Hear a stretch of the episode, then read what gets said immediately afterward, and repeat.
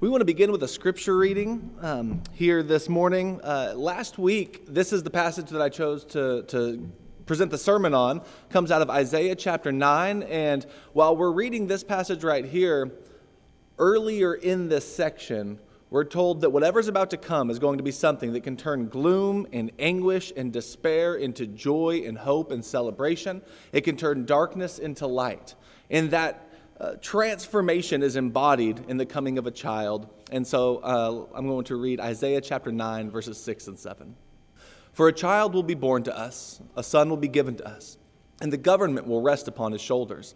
And his name will be called Wonderful Counselor, Mighty God eternal Father, Prince of Peace. And there will be no end to the increase of his government or of peace on the throne uh, of David and over his kingdom, to establish it and to uphold it with justice and righteousness from then on and forevermore. The zeal of the Lord of armies will accomplish this. Isaiah chapter 9, verses 6 and 7. His name is wonderful. If you would open your Bibles to the first chapter of the Gospel of Luke, we're going to see where that name is going to be revealed to Mary by the angel Gabriel. The name Jesus uh, is a name that uh, brings about thoughts of salvation and a Savior. It's a name that is revealed because Jesus is coming unlike anyone else. He's coming in a way that will change the world forevermore. He's coming to bring salvation to his people. And Gabriel is the angel who gets to bring this message.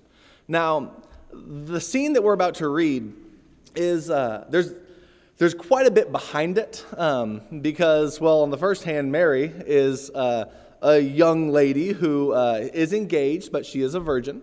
Um, but she's probably somebody, based on everything we can gather, who has grown up taking her religious faith seriously, has grown up taking uh, Torah and uh, taking uh, uh, the, the reading of Scripture seriously. She probably knows her Bible pretty well. And so when Gabriel shows up, that's going to immediately remind her of, I actually know who this angel is. Uh, I've heard of him before. This isn't his first appearance. You don't have too many named angels in the Bible, but Gabriel's one of them. And he was sent to someone else earlier in the biblical story. Now, I, have uh, I've been at camps and things before, uh, like church camps and stuff. I remember the question being asked if you could meet anyone in the Bible, who would you meet? Uh, and sometimes you have to exclude Jesus, even though that sounds terrible to do. Uh, like never exclude Jesus, but because everyone will say Jesus. But uh, but one thing I haven't really thought of before is, uh, and it's not a message I've or an answer I've usually heard before, is like an angel or one of the angelic type figures. Usually it's it's a person uh, that people name. But here we have an angel who shows up from hundreds of years in Israel's past, and Mary is going to meet him. The first time he came was in Daniel chapter 9, uh, or the earlier time we came was in Daniel chapter 9. And Daniel had just finished a rather lengthy prayer. It's a beautiful prayer if you get a chance to read it sometime.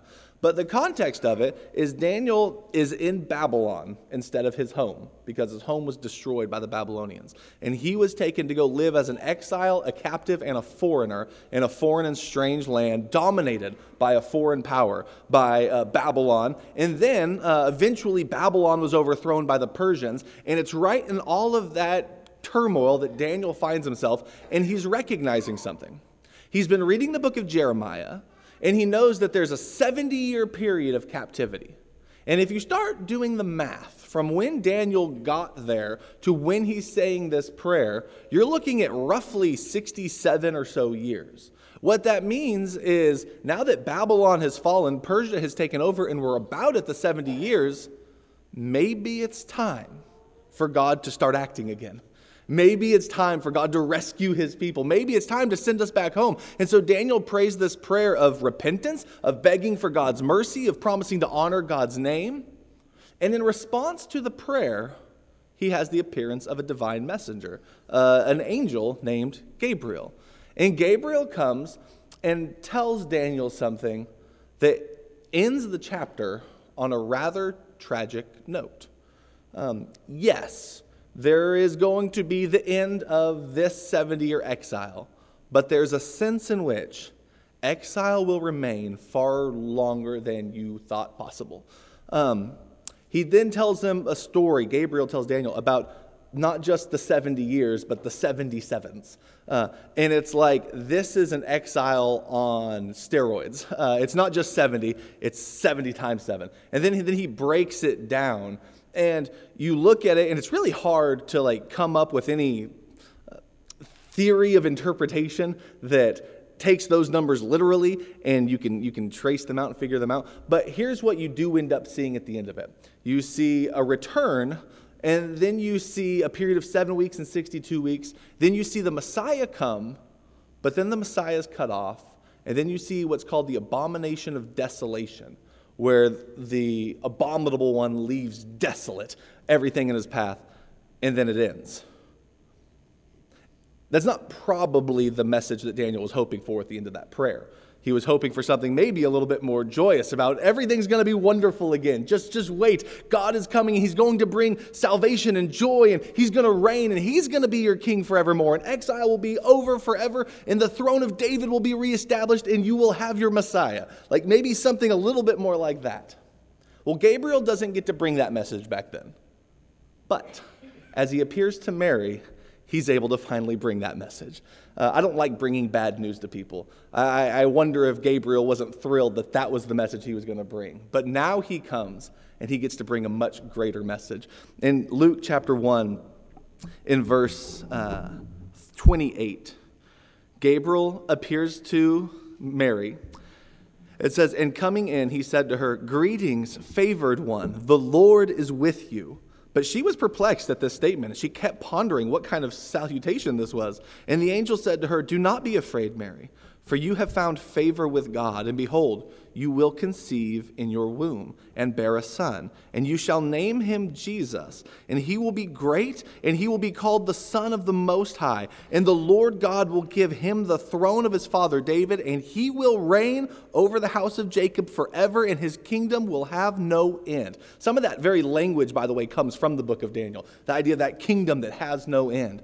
And so what we see is eh, the angel Gabriel does come and he promises her not just that she's going to have a child, but she's going to have a child that will change the world forevermore. She's going to have a child who will be the son of God himself, who will be a king and who through him justice and the peace and the reign of God will be established.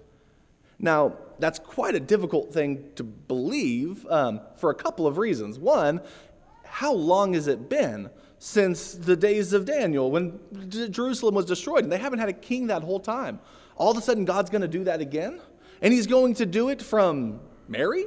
Like it, maybe if she was a princess or her dad was a king or something, like that, that would that would you could make that fit. But to come from this family, from Nazareth, and all of a sudden this is going to happen, and not only that, she's not even married yet, and she does she, she, she hasn't had relations yet. And so, like, for all of these reasons, this is a tough message to believe. And she actually asked Gabriel about it. She says, How is this even going to be possible? And his answer is kind of a beautiful one, and you can read it put succinctly in verse 37 For nothing will be impossible with God. And I think that is a message that every one of us here um, could benefit from coming to trust a little bit more that nothing is impossible with God. It doesn't matter how long Babylon has reigned or how long you've been in exile or how long your hopes have been dashed. As long as there is a God in heaven, there is hope. As long as God is alive, nothing is impossible with him. And through the life of Mary and through this season, as we reflect back on these moments and we remember this, let's remember that message as well. that There's nothing impossible with God. If you would, uh, open your Bibles to Luke chapter 22. Luke chapter 22 is in the Gospel of Luke where Jesus has the Passover meal with his disciples and where he takes certain parts of it and he brings new significance and meaning to them. Um, we're going to be pretty much camped out in Luke, uh, in the birth n- narrative of Luke, uh, in the lessons this morning, in the devotionals. But I do want to look at this passage here in Luke 22 because it reminds us of something that is crucial to know about uh, those birth narratives. Those birth stories about Jesus they give greater significance to the Lord's Supper when we understand what they are all about. And the Lord's Supper, I think, in return, gives greater significance to them as well. In Luke 22, just like uh, so many other passages, verse 15, Jesus says something as he's gathered around the table. Says, And he said to them, I have earnestly desired to eat this Passover with you before I suffer. Eat this Passover. So again, the Passover is something that has a long, rich tradition and history prior to this meal that Jesus is having. This is an annual celebration. It's an annual celebration of a great time when Israel was captive, when they were slaves, when they were held back by the, the powers of Egypt and they were put in bondage and their lives were made miserable, and death was hung over their heads. Their children were killed, their lives were a death sentence. And they lived in misery and they called out to God, and the God who rescues, rescued. The God who saves, saved.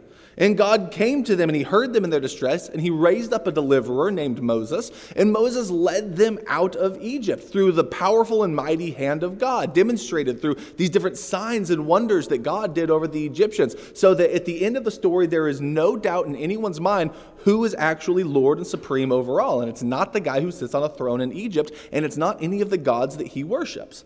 It's the Lord God Yahweh. It's the God of Israel. It's the God who Moses serves. And he led them out of, of Egypt. And as they left, uh, they had an annual celebration to remember the mighty, wonderful, salvific acts of God. How God led them out of the bondage and gave them new life and hope and freedom. But if you keep reading that story, you'll know a couple of things. They do leave Egypt, and that's wonderful. And they do it miraculously by the power of a mighty God, which is incredible.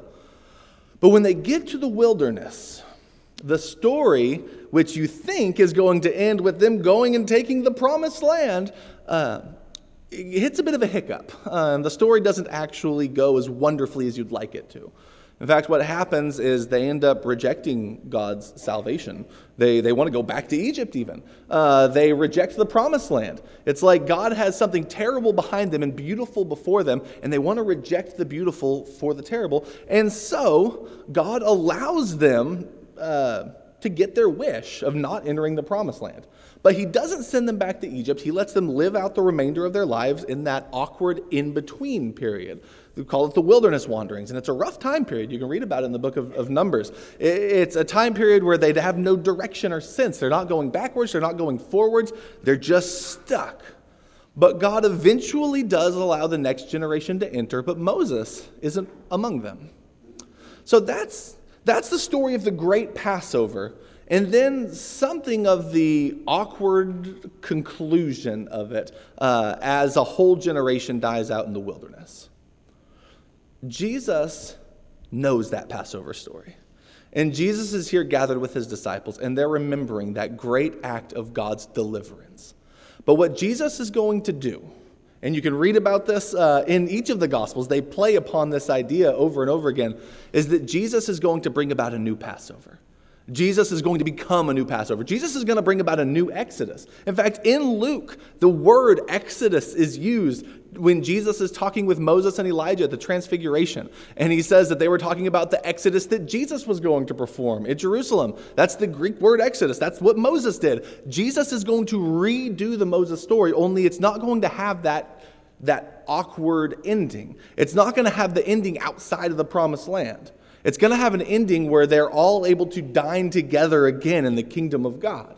And Jesus is here at this meal going to uh, enlighten and, uh, and redefine for his disciples what the significance of what they're doing is. And the first thing that, uh, that he redefines for them is if you look at verse 19, he says, And when he had taken some of the bread and given thanks, he broke it and gave it to them, saying, This is my body, which is given for you. Do this in remembrance of me. He says, What I want you to remember as you take this bread is my body. My body. Jesus has a body, an actual flesh and blood, real body. And he got that body from the announcement of Gabriel that we just read a moment ago. Through the birth of, of Mary, he was born like any other human child is born.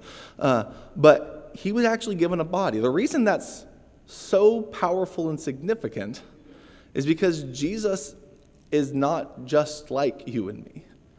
Jesus, if we read the story carefully, you come to find out, is himself the embodiment, the incarnation of that powerful saving God. The God who uh, was active in overthrowing Pharaoh, the God who speaks from the burning bush, the God who is all throughout that Passover story. He's still alive, he's still well, and now he has a body, and they're sitting around a table dining with him. And he says, Never forget that I came in this body. Never forget that this body was actually given for you. Notice, this is my body which is given for you. And I tend to think that's not just for the people at that table.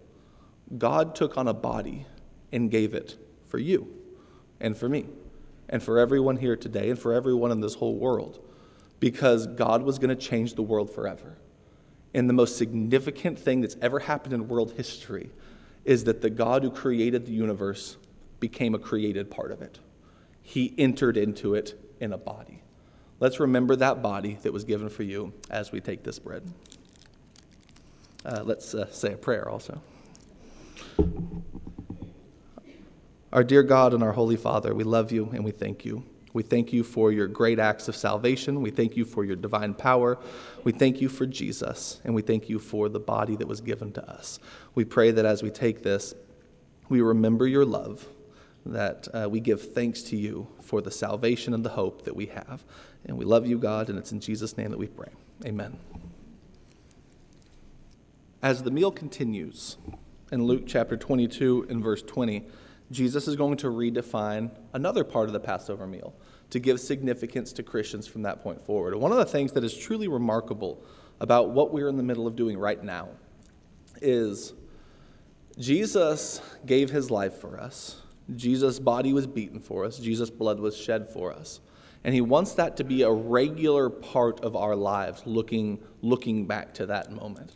And there are a lot of ways that you could remember things. Um, you could uh, have uh, an annual celebration like, like Christmas or like Passover or something like that, where every year you get together and you celebrate it. Um, you could, uh, we could have had daily scripture readings or something like that, uh, where we read through the Gospels. And Jesus could have said, I want you to remember this. So uh, every day at 8 a.m., I want you to wake up and I want you to read the, the Gospel of John, and then the next day do Luke, and then the next day do Mark. Like he could have gone through and given some assignment like that. He could have said prayer which I think would be a really powerful way to remember. In fact, prayer is a part of this. But it is significant to me that Jesus used a meal, something that uh, all people need, something that people enjoy. Uh, he said he wants them to gather together and to have this meal and to take this meal together in remembrance of him. And meals, if you were reading through Luke, are actually a really important part of the ministry of Jesus. Uh, especially in Luke, Jesus gathers for meals a lot and does some of his most profound teaching at the table. Uh, and it's actually at the end of Luke in chapter 24, after his resurrection, that he meets two disciples and they have a lengthy Bible study together. They walk with each other on the road. And during this conversation, during their Bible study, while they're sitting and talking with Jesus, they don't quite recognize who it is yet because Jesus has, has died. And they don't know that he's raised and they're talking with someone. And it says their eyes were prevented from seeing him.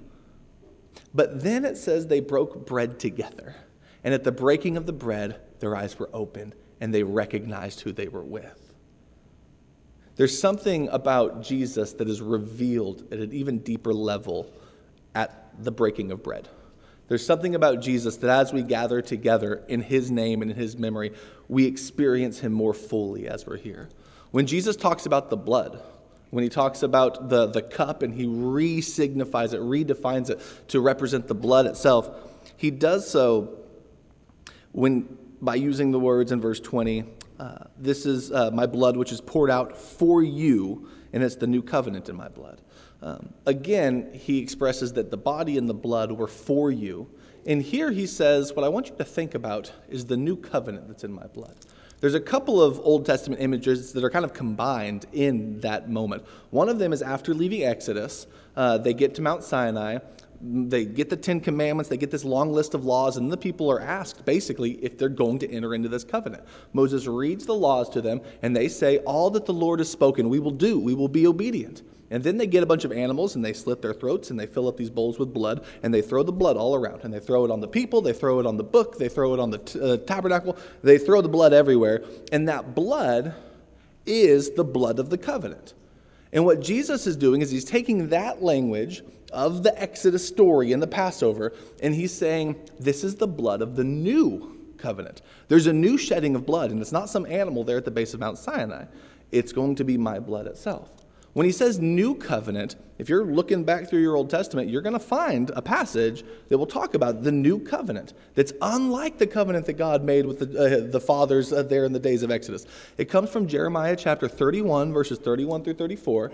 And in that passage, you're again in Babylonian exile, and you have uh, this promise that that covenant led you to exile. There's going to be a new covenant that's going to bring you back home. There's going to be a new covenant that uh, where I will remember their lawless deeds and their sins no more, and, and they will be forgiven. And no longer will every man teach his neighbor and his brother, saying, Know the Lord, for all will know me, to the least of them to the greatest of them. Jesus picks up on that idea and says that new covenant of forgiveness and of hope and of salvation and of community and unity that doesn't lead to death and exile but leads to life, that's the covenant that I want you to remember with this new blood. And so let's say a prayer and then remember that covenant. Remember our commitment to the Lord. Give thanks to Him for His blood, which was shed for us here this morning. Our dear God, we love you and we thank you for all that you do. We thank you for your blood of the new covenant, for the new uh, covenant that we have with you, for the hope and for the forgiveness that you've offered to us through it. God, we thank you, we love you, and we praise you. And it's in Jesus' name we pray. Amen. Uh, we also want to remind you about the opportunity uh, to give, uh, which, uh, which we have in order to help those who um, in our community, abroad, uh, who are not as fortunate as perhaps some of us are, or to help one another through times of need, or to help the work of the church here. Uh, you have ways of giving online. I think there's boxes in the back that you can give in also, but we want to remind you to do that. We'll say a prayer, and then we'll continue our service this morning. Our dear God, we thank you so much for uh, your generosity towards us, and we pray that we can learn from that, appreciate that, and in gratitude, reciprocate that to those around us. We pray for a generous spirit and for uh, the funds that are given uh, to be beneficial and effective at uh, making positive change in this world for you. And it's in Jesus' name we pray. Amen. Going back to Luke chapter 1. In Luke chapter 1, Gabriel has visited uh, Mary and she's found out the news that something is going to change forever. Um, she then goes and she uh, visits her, uh, her uh, relative Elizabeth. Um, they have a, a, moment together. The, the, John the Baptist, who's in Elizabeth's womb, leaps for joy. It's a beautiful story. But then Mary is going to offer some words of prophecy. She's going to offer some words that come uh, through the, the, the filling of the Holy Spirit, and they're going to be powerful and prominent for understanding the rest of the story that's going to follow.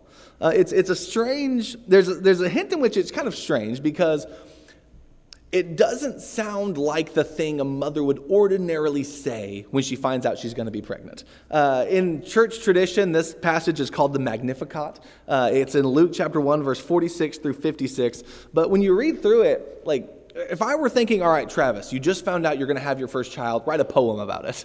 Uh, it wouldn't sound anything like this. Uh, I wouldn't say things like, uh, um, verse 52 He has brought down rulers from their thrones and has exalted those who are humble. He established, or he filled the, uh, uh, the hungry with good things and sent the rich away empty handed. Like, those are things that I just wouldn't immediately come to my mind. Um, but there are perhaps a couple of reasons why this does come to Mary's mind. I think one of them might be the Holy Spirit. Uh, I think another one might be the child she's going to have isn't going to be an ordinary child. He's not going to be like any other child who's lived before, and he's going to do these types of incredible things. What you're seeing here is, yes, a look backwards in a sense, uh, a look backwards to, uh, well, the, the, a lot of the language uh, and the, the ideas of this song actually echo back to uh, the second chapter of 1 Samuel, where Hannah finds out that she's pregnant unexpectedly with a child. And then she has this lengthy prayer that you can read that's a beautiful and powerful prayer. And it sets the stage for a lot of what's going to follow in the books of 1st and 2nd Samuel. Well, that's what Mary's going to do right here with the idea of uh, setting the stage for what's going to follow in the Gospel of Luke. And what you're going to see prominently is the idea of a major role reversal by the hand of God. Everything you thought you knew is the opposite of everything that God wants you to know. Uh, and this is going to be revealed through Jesus. So when we talk about a great and powerful and mighty kingdom, it's not one that comes through the strongest military and the vast amount of wealth and destruction of enemies.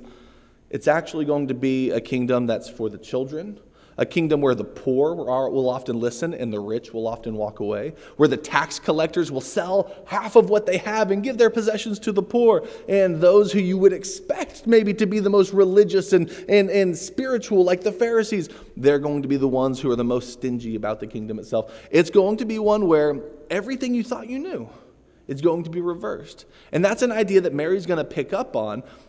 Even the birth when you think of all the people in the world unlikely to have a child, a virgin should be pretty high on that list. Uh, but God is going to reverse everything you thought you knew. And so uh, I want to read through it before we bring this uh, devotional thought to a close. In verse 46, it says, And Mary said, My soul exalts the Lord. My spirit has rejoiced in God, my Savior, for he has regard for the humble state of his servant. Eh, for behold, from this time on, all generations will count me blessed.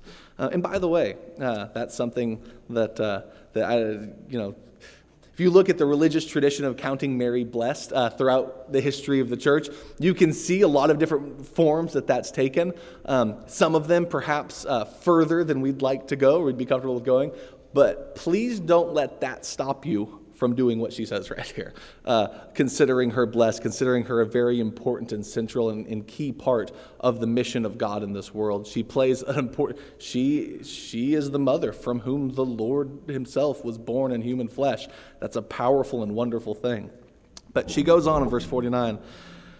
For the mighty one has done great things for me, and his and holy is his name, and his mercy is upon generation after generation towards those who fear him.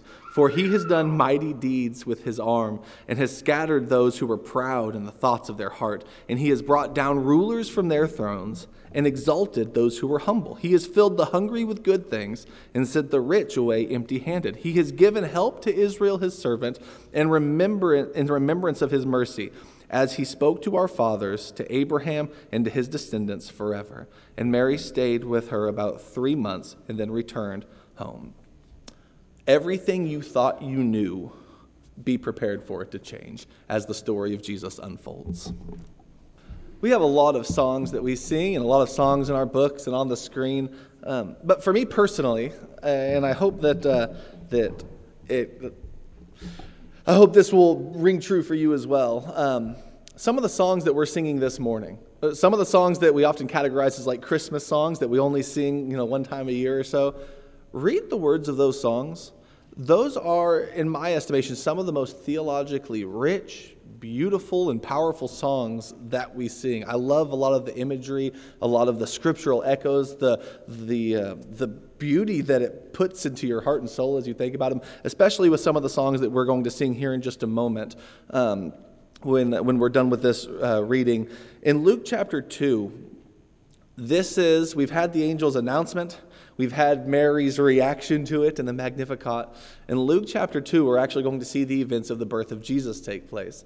And some of them are rather famous, uh, even though a lot of times, with especially such a significant moment, I mean, we, we base all of time on this moment right here. You can tell it's, it's, a, it's a significant one in our life and in our culture and in the world around us.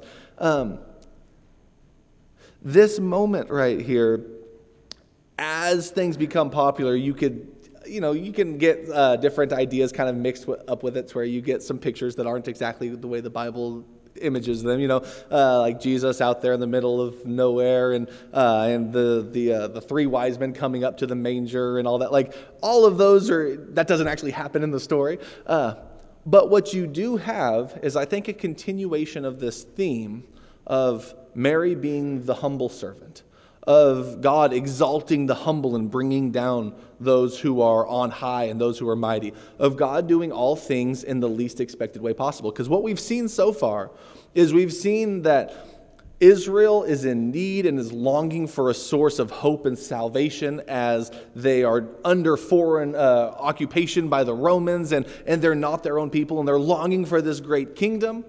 And when you look at stories of great kings being born, you don't often see them happen in these very common, ordinary, and very humble circumstances. Where is Jesus born? Uh, well, apparently there's a census, and so uh, the Romans are telling everyone where to go and which cities to go visit and count themselves, and so they have to go do this. And so they have to go uh, register for a census at their ancestral home, the city of their ancestors, which for Jesus and his family would be uh, Bethlehem. Uh, and so they end up traveling to Bethlehem, and uh, we're not told exactly who they're staying with, um, but the, the word manger, we don't exactly know precisely what that word means, uh, like the Greek word, so we translate it as manger. And really, the only time I ever hear manger is talking about Jesus. It's not a word that we use like in our in our ordinary vernacular. It's a Jesus word, uh, and so because of that, it's a word that we don't exactly even know what it means, but it seems to be uh, the place where the animals stay.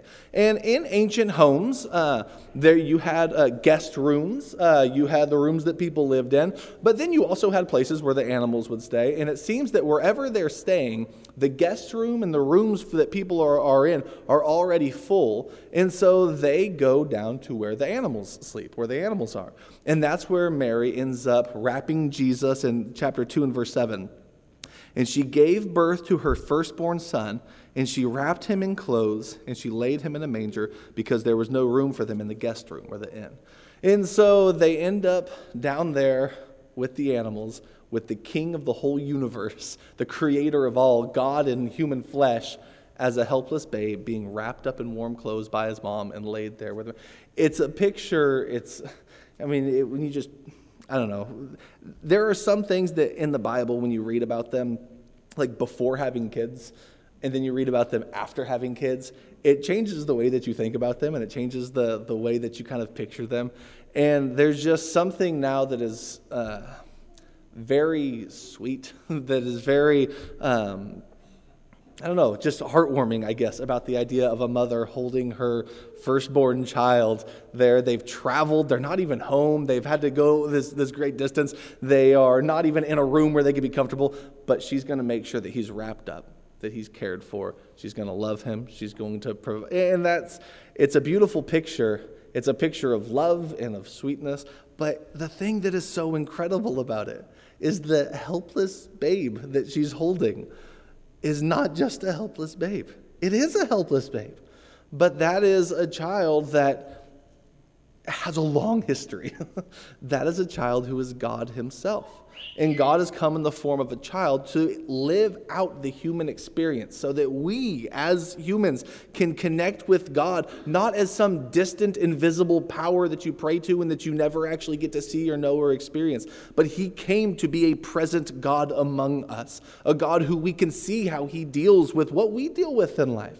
In all of the scenarios and the situations that Jesus encounters throughout the Gospel of Luke and throughout any of the Gospels, as you read them, you're supposed to read them recognizing this is how God Himself would deal with these encounters and these circumstances. This is how God would deal with seeing a person who is in need. This is how God would deal with a sinner. This is how God would deal with a paralyzed guy who gets brought through his roof. And, and you come to see this great image of God willingly making Himself a helpless babe, willingly becoming a child, willingly growing into this man to show us who we are supposed to be, but then also willingly being beaten and arrested and giving his life for us to make us who we ought to be.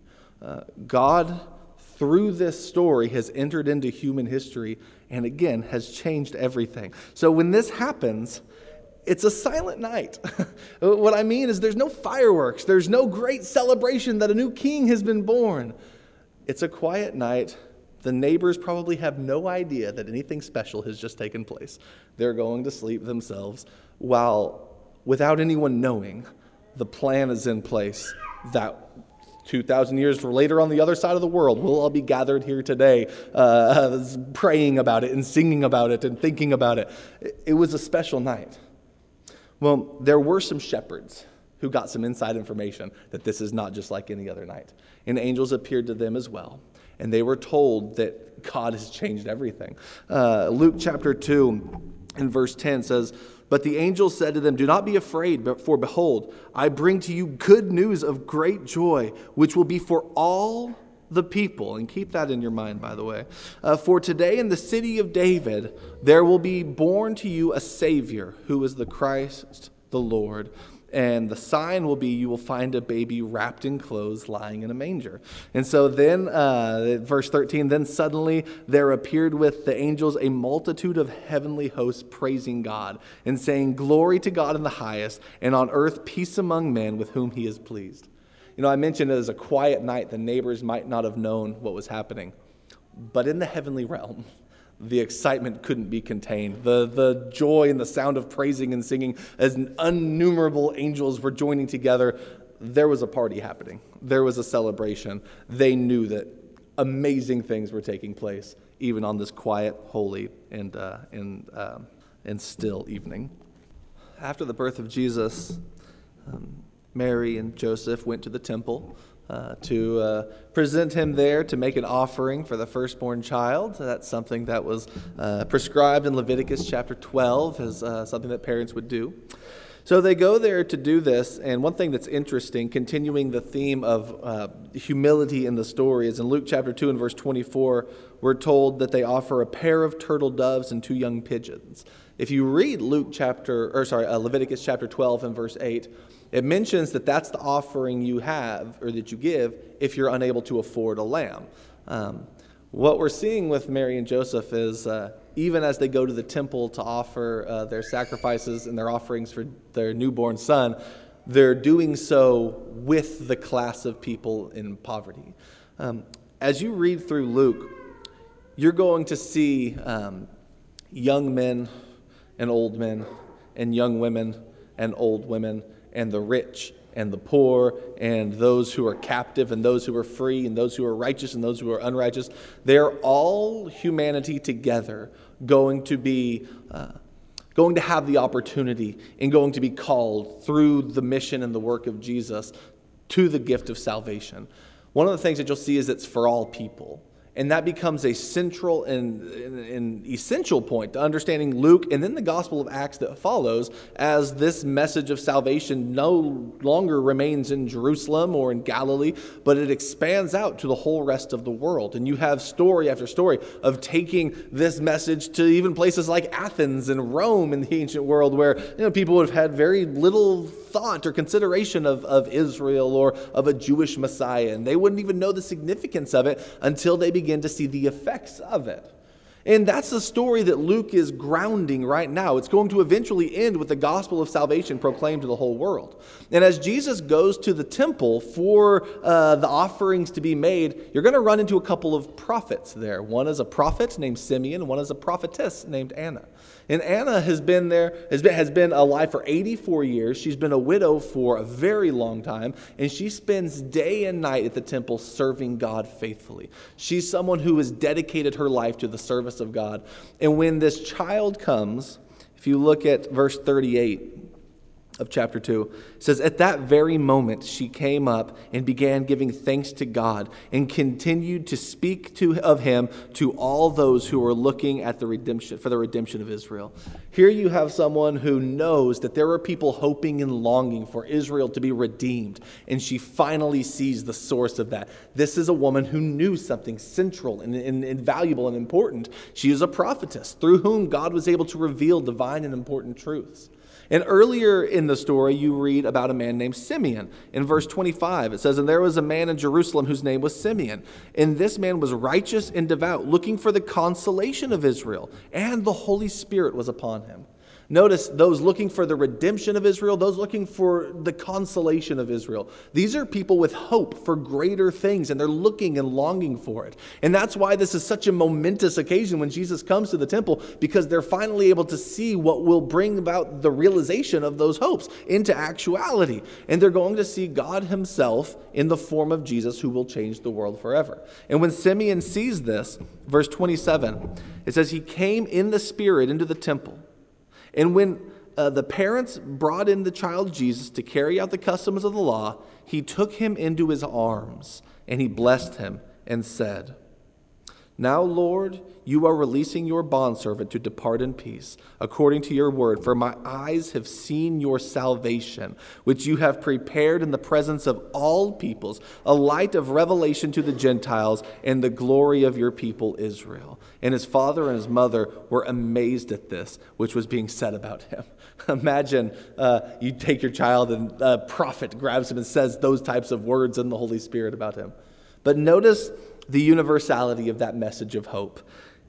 He says, My eyes have seen your salvation, which you prepared in the presence of all peoples. Whether it's an 84 year old woman at the temple, whether it's a young girl, Mary, finding out that she's going to be the source through whom this child is born, whether it's Zacharias, or whether it's uh, Elizabeth, or whether it's uh, the apostles who will be called, or whether it's the shepherds who are out working. Like, even in this story, you're seeing all different kinds of people brought into this message and brought into this story. And we have the invitation of being brought into this story of salvation as well. It is a message of hope and salvation to every one of us. And as we bring the service to a close, remember what God has done.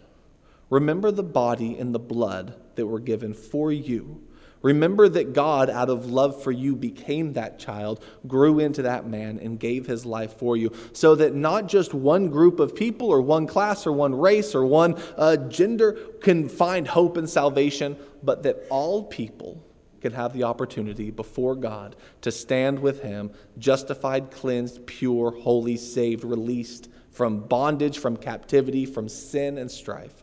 You can have the opportunity to be among those who Sing glory to God in the highest, and on earth peace among men with whom God is pleased. Bring peace and accept God's peace. And if we can help you do that today by taking advantage of his hope of salvation, by naming Christ as Lord, by having your sins washed away in baptism, there's no greater way to spend a Christmas. If you have the need, please let it be known. Come sit on the front row while we stand and sing.